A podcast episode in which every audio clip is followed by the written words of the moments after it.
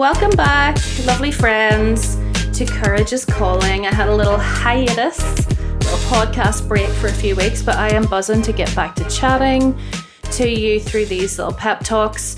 Um, there are a lot of things that I want to cover in the next few months around, you know, making brave decisions and building a business as a woman and all of that good stuff. But I would really, really love to hear from you.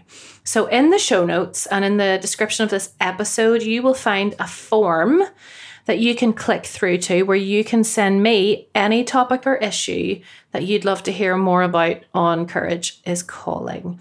It's anonymous, so you can ask me anything at all and know that I'm not going to know who it is that's asking. So if you have a burning question or a dilemma, to do with building courage or womanhood or being a business owner, then head over there and send them my way. Thank you. So today's episode is entitled The Trouble with Hustle Culture. And I'm going to say hustle culture a lot in this episode just to warn you.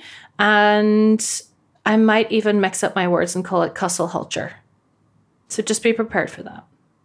Okay, so what I thought I would do is address this today because I have seen that this is something that has um, I'm becoming increasingly aware of in online kind of entrepreneurial spaces. So this is hustle culture is this idea that our productivity is something that we can measure and give value to, right? Or the idea that if you work harder and faster and more, that somehow your value increases. It's a message that if we just keep pushing, push through the hard stuff, then you know you'll get to the other side and you'll find success. And we see these quotes on Instagram that encourage us to rise and grind. or, you know, don't stop when you're tired, stop when you're done. And I'm like, oh, smacking my head. I'm like, please don't do that. Um, so I want to talk about it today. And the, you know, the reality is that the lessons on the dangers of hustle culture and buying into all of that and quotes like those are really only learned by burning out from it, right? Um, and these messages, which are often found in the entrepreneurial world, mostly that is dominated by masculine voices.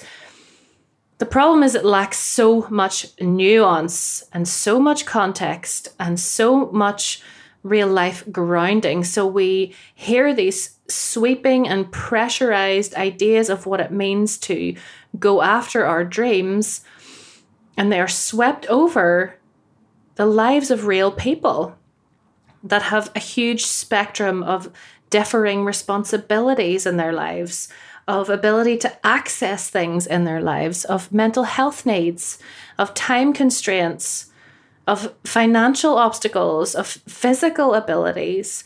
And when we hold this culture up as the one that is the pinnacle and then fob all of that contextual stuff off as, oh, those are just excuses, then the damage is so real and it leaves people questioning their worth. It leaves them questioning the value of what they have to offer um, and their abilities, their competency, and it quashes their passion and their desires and their motivations. This hustle culture, it does have a temporary dopamine hit of motivation.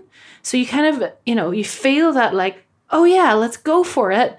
But it's actually, it's like, you know, it's it's dressed up but it's not a sustainable way to work and it's a toxic message to peddle. So today I want to talk through four ways that I can see hustle culture seeping into how we are expected to work today. Um, and why it's a troubling message, especially for those of us who run their, our own businesses, and what the alternative is, right? So, the first thing I want to raise about hustle culture is the idea that if you are someone who's building a business, a community, or creating something to put out there and offer, then hustle culture makes you feel like you need to be always on and always available. And that's because hustle culture is actually not really interested in boundaries. it talks a lot about how, you know, you can't miss any opportunity, you got to seize the opportunities as they come, no matter what and offer the very best, most responsive output to your clients, to your customers, to your community. And it generates this idea that human beings um, actually have this capacity to always be responsive. And we know that that's not true. And it's dangerous. And it's actually a really quick way to send your nervous system into high alert, which is super harmful to the state of our bodies. It's super harmful for our bodies to be in a state of high alert consistently because we're not bots, we're humans. And we don't owe our Instagram followers or our inboxes quick responses. And to think that we need to reply to every single question, every response or request that comes our way, lest we miss something, is scarcity mentality dressed up as being attentive or good customer service. Um, and this scarcity mentality is actually rife. It's rife in hustle culture but it's often disguised as, you know, not letting opportunities go by. But behind this is the reality that often we believe that if we don't make ourselves available at all times, if we don't respond to every single DM or reply to every question from potential customers or clients, then they'll all go away and there'll be nothing left for us. And that's just simply not true. They may go elsewhere, but that doesn't mean that there's less for you. And I don't know about you, but I do want to build a business where my clients know and appreciate and respect my boundaries about my availability to respond to them. I want them to see me as a whole human with complex responsibilities outside of my work. And a lot of my own learning around this has been about trusting that my work stands up. That my work stands up even when I step away from it, or take breaks from it. And it's about trusting that the value that I have to offer is not connected to how available I am to be all things to all people. So I wonder what shifting around you might need to do in your head or in practice, maybe to reroute the idea that you shouldn't be expected to be on and available in your business all of the time. And the next message of hustle culture that I want to address is the practice that we see of people using guilt and shame to attract customers and clients. And this is if I was really fancy, I would have the TikTok uh, song, Oh no, no, no, oh no, no, no, no. I would have that here, but you've just got me singing. But basically, no. I have seen this so much in the online business world the language that's put out through copy and sales pages and Instagram is all about focusing on the dissatisfaction and the pain and the struggle of the potential customer or client. And it's a technique that works, right? Like it actually does work for sure. I'm not saying it doesn't work. Um, but shame is never a sustainable motivator and using tactics to rush people into buying from you or alluding that there's something wrong with them in order to sell your stuff is manipulative at best and ethically wrong at worst. And it isn't actually creating a culture of business that is based in honesty and integrity. And this kind of marketing just preys on people's vulnerabilities as a quick way to get conversions or close the sale. And again, it treats people like commodities to accumulate from. It's again scarcity driven, not authenticity driven. And how this is communicated comes in all these different forms, but it's usually packed up with some sort of urgent but often arbitrary time frame and arbitrary pricing and it also plays on language that would have you believe that without this thing you will be less you will be stuck or you will be left out.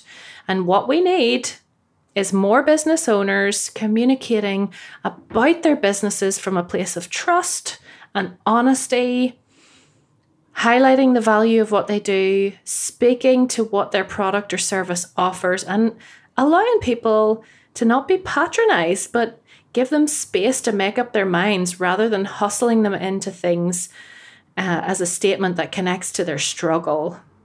That's gross. Let's not do that. The next thing I want to talk about is that hustle culture is absolutely all about assigning worth or value to our output. And that is um that's dangerous. It's really dangerous. So to preface this, I want to say there is definitely something satisfying, right, about giving your best to a project or to an idea.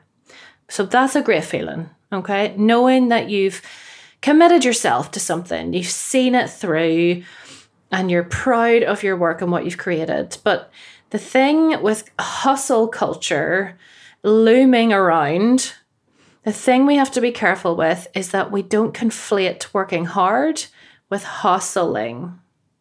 Uh, because in hustle culture, it's actually more about um, proving and showing that you're working hard, glorifying busyness, glorifying your output and your ability to grind more than it is about, you know, talking about the quality of your work, your dedication to doing a good job, and preserving your capacity limits you know, you see people posting on social media about how busy they are, how hard they're working, how flat out they are, you know, and often it feels like a humble brag to nod to how much work they're doing. Um, and it also just reinforces this idea that if you're not struggling, if you're not wrecked, you're probably not working hard enough. And we know that that's bullshit. And when we assign value to someone's ability to push their mental and physical capacity to the limits, we're starting to bend into some really serious capitalist playbook territory that would really have us think that the only thing that matters is accumulation and productivity to increase the bottom line, right? And it just makes me so sad because we need to remember that humans are made for more than just working. We're not made just to be little working bees. We were made for community. We were made to experience pleasure, to enjoy rest, to care for one another, for curiosity, for innovation, not to grind away as some sort of weird badge of honor to the detriment of all of these amazing, beautiful things. And for those of us who have grown up with messages about our productivity being a measure of how good we are, it really does take a lot of unpicking. Um, and I think it's hard for our systems to go from being used to filling up empty space with stuff to do. For you know, for to go from always feeling like we need to improve or strive, um, and to go from all of that to relaxing into the margins of life or being at peace with our efforts in the different seasons of life. It's tough and it takes some practicing really to be able to slow things down, to be okay with not always doing, to be okay with setting limitations to our work days and what we do and what we take on. The hustle culture creates addictions to doing and it elevates it as the most important part of the human experience, the dominant part of the human experience.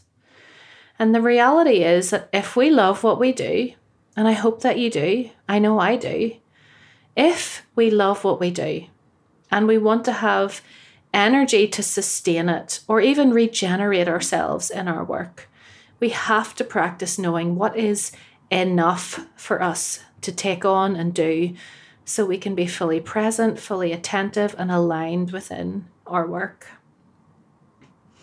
And finally, another fallout of hustle culture is the idea that there is some sort of fast track path or some sort of quick hack for growth or success. And hustle culture will try to whisper to you that there are insider ways that you can access the next level and you can do it with speed. So I think it's important with that that we break down exactly what it is this message wants us to hustle towards. Like, what are we hustling towards if that's what this message wants us to do? So, what's the end game of hustle culture? And its promise of success. So, what does that mean? What is at the end of that? Is it loads of money? Is it thousands of followers? Maybe it's not even something that we've thought about, right? Maybe the end goal isn't something that feels very clear, but just we feel like we're on some sort of like slippery slope water park ride that we feel we should go down if we want to feel like what we're doing is worth something. You know, once I crack 10k followers, everyone will take me seriously. I got to figure out how you get to 10k followers so that I can really, you know, be a serious business or really start making good money or really start promoting what I do properly. Or, you know, once I have sold out all the launches of this, you know, this product, I'll be known for what I do. Um, and we go looking for these hacks, right, to kind of get there. And these illusions of fast tracks to growth or success, however you want to define it, are a fool's errand. They really are. And they're often laden with risky or unfounded business advice that have big promises but no real substance.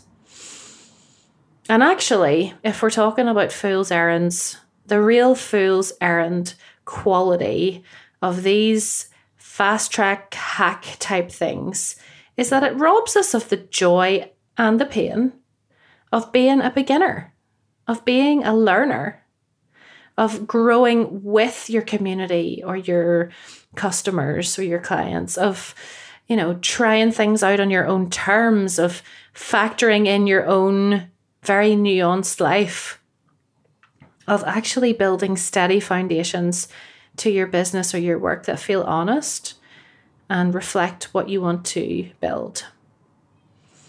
And ultimately, we've forgotten that there's nothing to win here.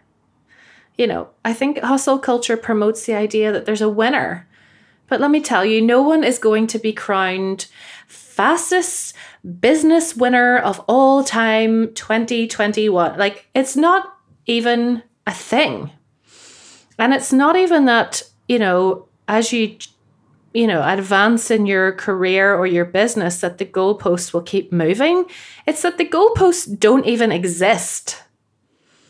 The goalposts are a construct that keeps us feeling inadequate and competitive. So there's no hack to grow in your business. There's only you. There's only you and your aligned, trustworthy way of showing up for yourself, showing up for your work, doing your best, and letting people know how they can connect with it.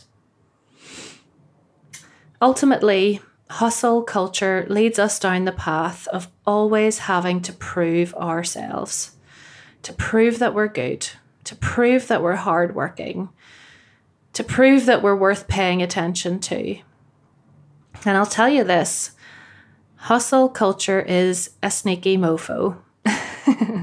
it sneaks up on those of us who are ambitious and believe we've something to offer that's valuable. And then what it robs of us is the ability to be present and grateful for what we have because it will always insist there's more to gain. And so happiness becomes a threat to our sense of achievement because contentment has been sold to us by hustle culture as laziness. I'm going to say that again. What it robs of us is the ability ability to be present and grateful for what we have, because it will always insist there's more to gain. And happiness becomes a threat to our sense of achievement because contentment has been sold to us by hustle culture as laziness or dropping the ball. So don't fall for it, my friends. Take the longer, take the steadier, take the more honest path. Do not give up on your ideas and your beautiful work. Honor it. Honor it by putting scaffolding around it that will hold it up, that will offer you spaciousness to stay creative and in your integrity. And know that I am absolutely right along with you, trying to do the same. Thanks again for listening. Make sure if you haven't already that you subscribe to Courage is Calling on your favourite podcast platform. Give us a rate, give us a little review if you're feeling fancy. Make sure to share this episode with a friend. And you can always connect over with me over on Instagram at Mel Wiggins, or if you want to see how we can work together, you can check out my website, melwiggins.com. Until next time.